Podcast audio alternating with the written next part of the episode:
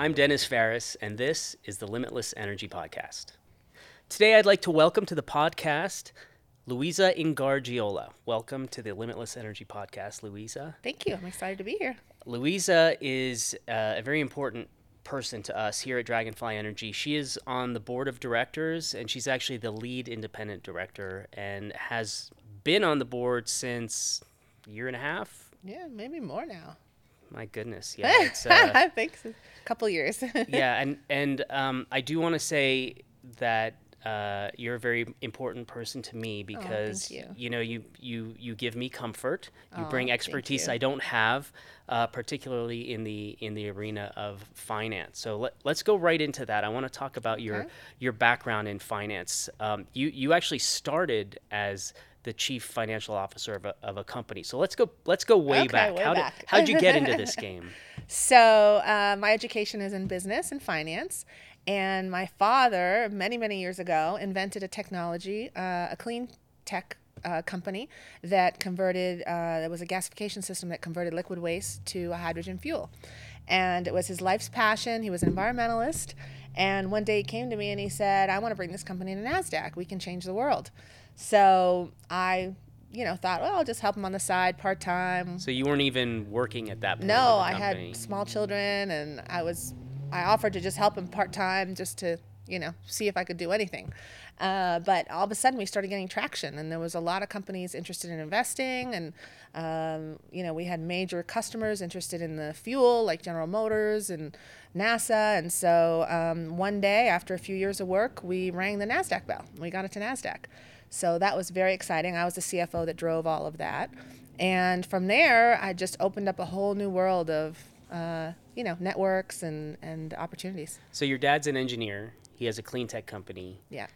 He's like, if I take this company public, we can do a lot more. How Mm-hmm. do I do that? My daughter Yeah. is in business, and he just Right. went to you and said, "How do we get this on Nasdaq?" Yes, and I actually had no idea. I had no idea. I knew finance, but I didn't know anybody on Wall Street. I didn't know how to take a company public, um, and I just started making calls and networked my way into some uh, a great attorney um, who really helped us. And uh, from there, we got a great investment bank, and we just step by step got there. So I learned a lot along the way, for sure.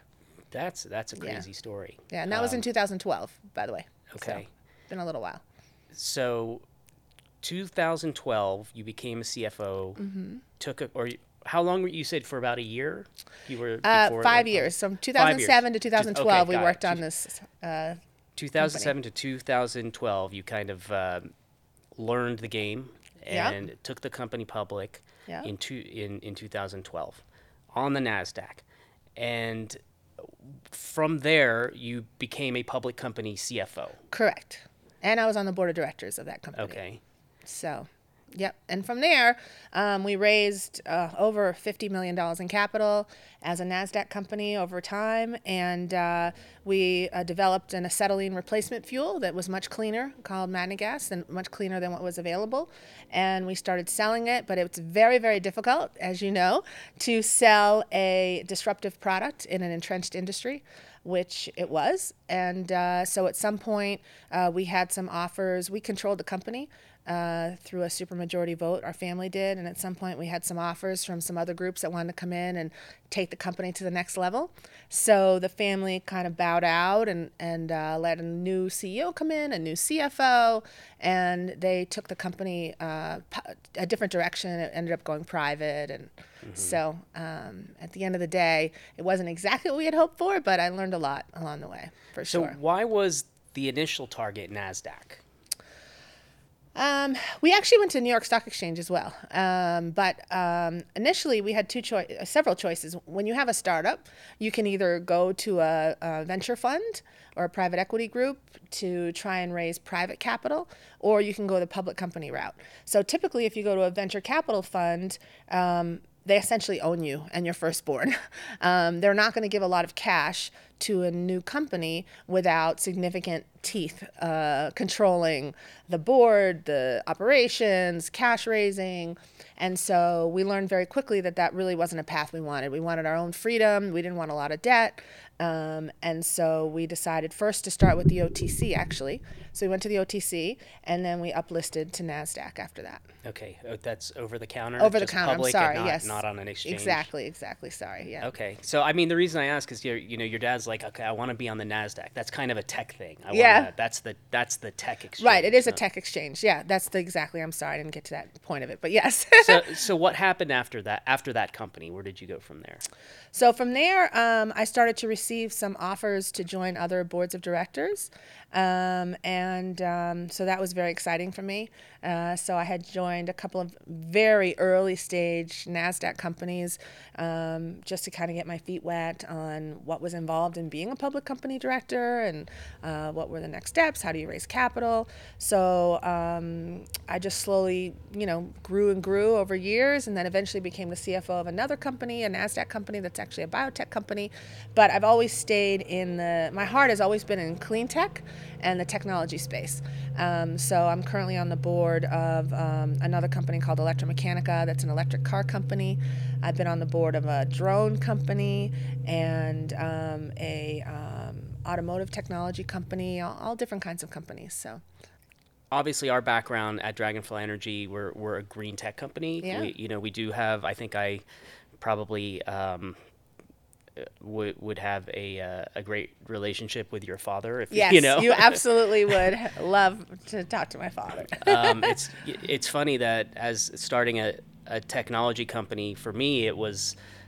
uh, It, it didn't occur to me about being public until much later on. You know, Yeah. it didn't. I didn't even know that was in the realm of possibilities. Mm-hmm. Um, but when it was, when it did come time, like I, when I did start thinking about it, and I started reading up and like, what does it, what does it mean to be on exchange? Certainly, Nasdaq sort of Yeah, percolated to the top. Yeah, for sure. Um, so I will say it was right around that time uh, that we realized as a company we needed a board of directors Mm-hmm. that was not comprised of just you know management. And so um, we were very fortunate to be introduced to you and you were you were excited to join. Yeah, I was very excited. was that um, did you feel at that time uh, you know we as a private company um, clearly a, a relatively uh, novice management team from at least from a public uh, point of view did did that give you any pause? Would you have anxiety about that? Or are you like oh yeah I want to take this one by the by the horns and, and bring it to So I actually love the whole markets. management team,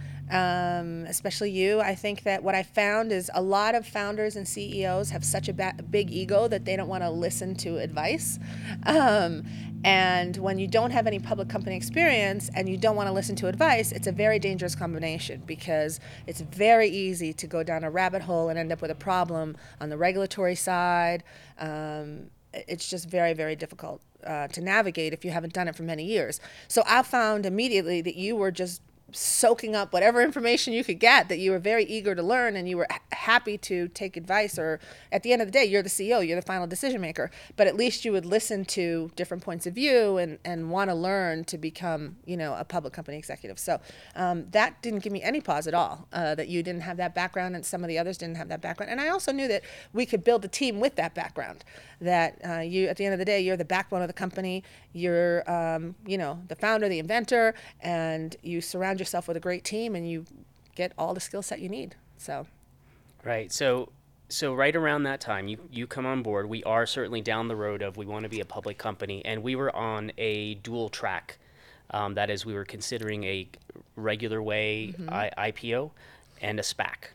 And one thing that you brought to the table, you were actually on the and are on the board of a SPAC. Right. So so of course we ended up going public through a SPAC. So let's talk about that route okay.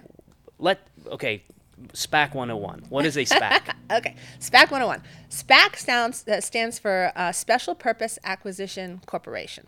And essentially, um, they've been around for many, many years. People don't realize it they, just because it's the latest hot thing in the last couple of years, but it's been around for at least five to 10 years. I don't know how long, but a, quite a while. And essentially, the, uh, the Securities and Exchange Commission has developed, and NASDAQ, and even the New York Stock Exchange, developed a way for a company to go public as a shell. In other words, as long as they qualified financially for the minimum rules of NASDAQ, they didn't have to actually own a company. They could come into NASDAQ as a public company, as a shell, with the sole purpose of finding a target and bringing them public. And um, it caught on like wildfire because all of a sudden you could raise a whole bunch of money and uh, put it in trust and let the management team of the SPAC search out a target company to merge with. And um, all the people that invested in the company that had their money in trust could either decide to stay along for the ride or redeem their cash and, and keep a warrant so um, in the company in the future. So it just became a very uh, lucrative tool for a lot of investors and uh, it was very favorable on the market for a long time. So if we go back 2020, 2021, this mechanism to go public boomed, and Yes. a lot of these target companies ended up raising billions of Yes, dollars uh, through, exactly. through these SPACs. Um, so let's let's talk about the evolution then. It was a, a really really hot market as we were kind of going through the process. The whole idea of going public through a SPAC kind of fell out of favor. Yes, it did. Why?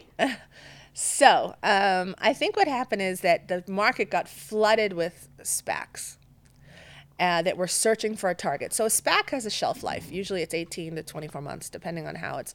So they can't just stay on NASDAQ with no operations for 10 years. They have a shelf life, after which point they're going to get delisted. So what happened was hundreds of SPACs came on the market at the same time, and then hundreds of SPACs were out looking for a target all at the same time. So what happened was the target's valuation, it's a, a law of supply and demand. There was um, not a lot of supply of target companies, but there was a lot of demand. So the price of these target companies rose exponentially to a point that was unreasonable. So I'll give you one example. Um, the SPAC I'm on the board of, I won't go into details on names, of course, but there was a target company that my board of directors that's very savvy believed the target company was worth between 700 and 800,000. However, to be competitive, we offered 1.2 billion for this company. Sorry, 700, 800 million. Uh, 800 million. I'm so sorry. The company you would have overpaid. Yes, we would have overpaid. Sorry, I've had a long day. So the we believe the target company is worth 700 to 800 million. Uh, we offered 1.2 billion because we wanted to be competitive, and actually sold for 1.5 billion.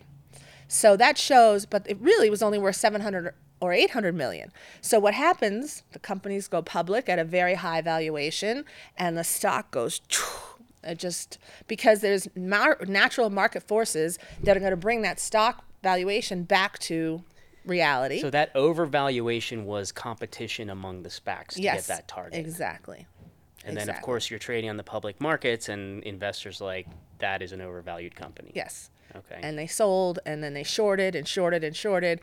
So next thing you know, a whole flurry of SPACs came out and they just their stock price just tanked immediately after. And that was the end of the good old SPAC days. so, and that happened right around the time when you had finalized the path into a SPAC.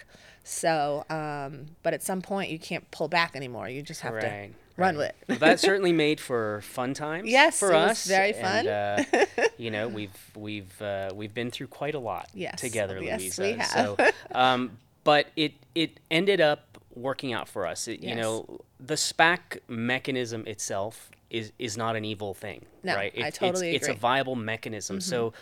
If that law of supply and demand that you're alluding to, the the number of SPACs and the number of reasonable targets matches up, you think this will continue on in the future? Right. Absolutely. I think you're right. The mechanism itself is a very sound mechanism. Um, investors that invest in the original as, uh, SPAC, as um, you know, are very protected in the trust account, and it's a very viable option. I think that the SPAC market is going to stabilize now um, because a lot of SPACs are basically falling off. They've timed out.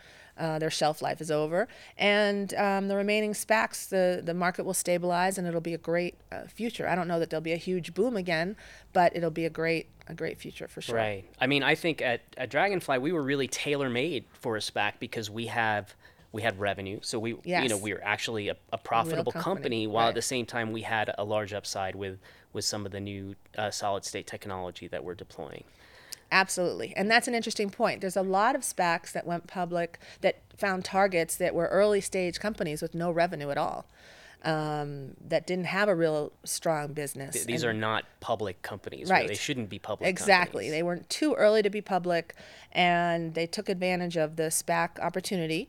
Um, there was nothing wrong with it. Everything was fully disclosed. You know, the majority of them, uh, from a regulatory standpoint, there was nothing that prevented them from going public. But certainly, the value proposition wasn't there for investors, so that became problematic. Whereas So- we're different. But in in the good old days of the SPACs, where there was a lot of a lot of SPACs and not a lot of targets, one thing that kind of lagged would be diligence of the targets, right? Yes. So um, by the time we were out, we were diligenced so much that I think I Yes. don't have a suitable uh, Word for analogy for that, but we were heavily diligenced. Yes. And and that I think that i I think part of the reason that the SPAC became a four-letter word over time is because there was a lack of diligence, and the SEC finally cracked down, right? Yes. So when the SEC started looking at SPACs in particular and coming out with new new rules, first of all, that halted SPACs for some Yes. time. Yes. And then did that you think initiate some of the, you know, sort of the sentiment the party's over?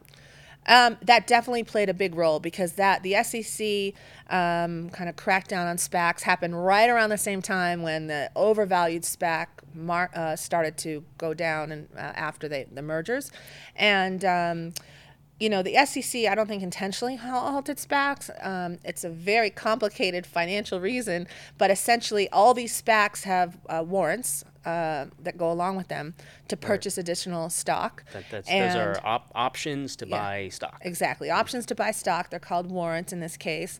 And um, they're considered, they were considered an equity instrument. So all the SPACs, hundreds of SPACs, uh, put them on the balance sheet as an equity instrument. When the SEC took a look at it, uh, without going into too much technical detail, there were some redemption rights that really caused it to be a, li- a potential contingent liability, which moved it from the equity side to the liability side on the balance sheet. And again, not to get too complicated, but that meant that hundreds of SPACs had to restate their financial statements. And all of the auditors, there's a limited number of auditors um, and accounting firms that were dealing with this, did not have the bandwidth to restate 300 financial statements. And that halted the SPAC market. And unfortunately, a lot of SPACs were timed out during that time. They were just about to close on a merger and the walls caved in because they couldn't get the deal done and then they just timed out. A lot of deals collapsed during that time, for sure. Yeah, it is crazy that it's an accounting rule change by the SEC Um, Yes. that yes. d- that devastated, devastated the the market for, and I was right in the middle of that. So on the SPAC board that I'm on, um, luckily we didn't have to restate financials, but we ended up being very late in our financial statement filings because all the auditors were trying to restate. So it was very, it's very, very, it was very difficult. It cost companies a lot of money. And, um, you know, the SEC had the right to do that because I think at the end of the day, they probably were valued incorrectly if you really look at the technical language. But, you know, it was just uh, unfortunate. I mean, it, you you did get pretty technical there. and I- Sorry. I, but no, that's good. I mean, it does highlight the importance if you are just in general, if if you are a management team that's focused on running a company that's focused Mm-hmm. on doing technology and then you're looking to raise capital and you run into all these financial instruments that No, no. are i mean I, I i like to think i'm smart i have a hard time keeping up with you know it was dizzying the the different mechanisms and just going through the spac process how you know you've got to raise the pipe and you've got to you, you, uh, accommodate redemptions which by the time we went out were just ridiculously high but having somebody like you on the board, having someone like you who understood it, who'd been through it all, was very comforting for me. That's what I was trying to say at the beginning. Oh, so. thank you. No, I, I I feel the same about you. I've been really excited to learn. I really didn't know much about um, you know solid state batteries, and I learned so much. I'm so excited about it. So thank So you. So now we're well. You're you're welcome. Um, now we're on the other side of it. Now, Yes. now we now we're a public company. We we still have the SPAC label, even though we have no affiliation with with any SPAC at this point. But Right. we went public uh, as a SPAC company, and we, of course we focus on just building this company and building value. What, in your opinion, how does that SPAC label for us wane? Does it wane? Does you know how does that evolve? So I do believe over time the SPAC label is going to wane. Um, first of all, you're executing extremely well on your plan, and you have a real technology.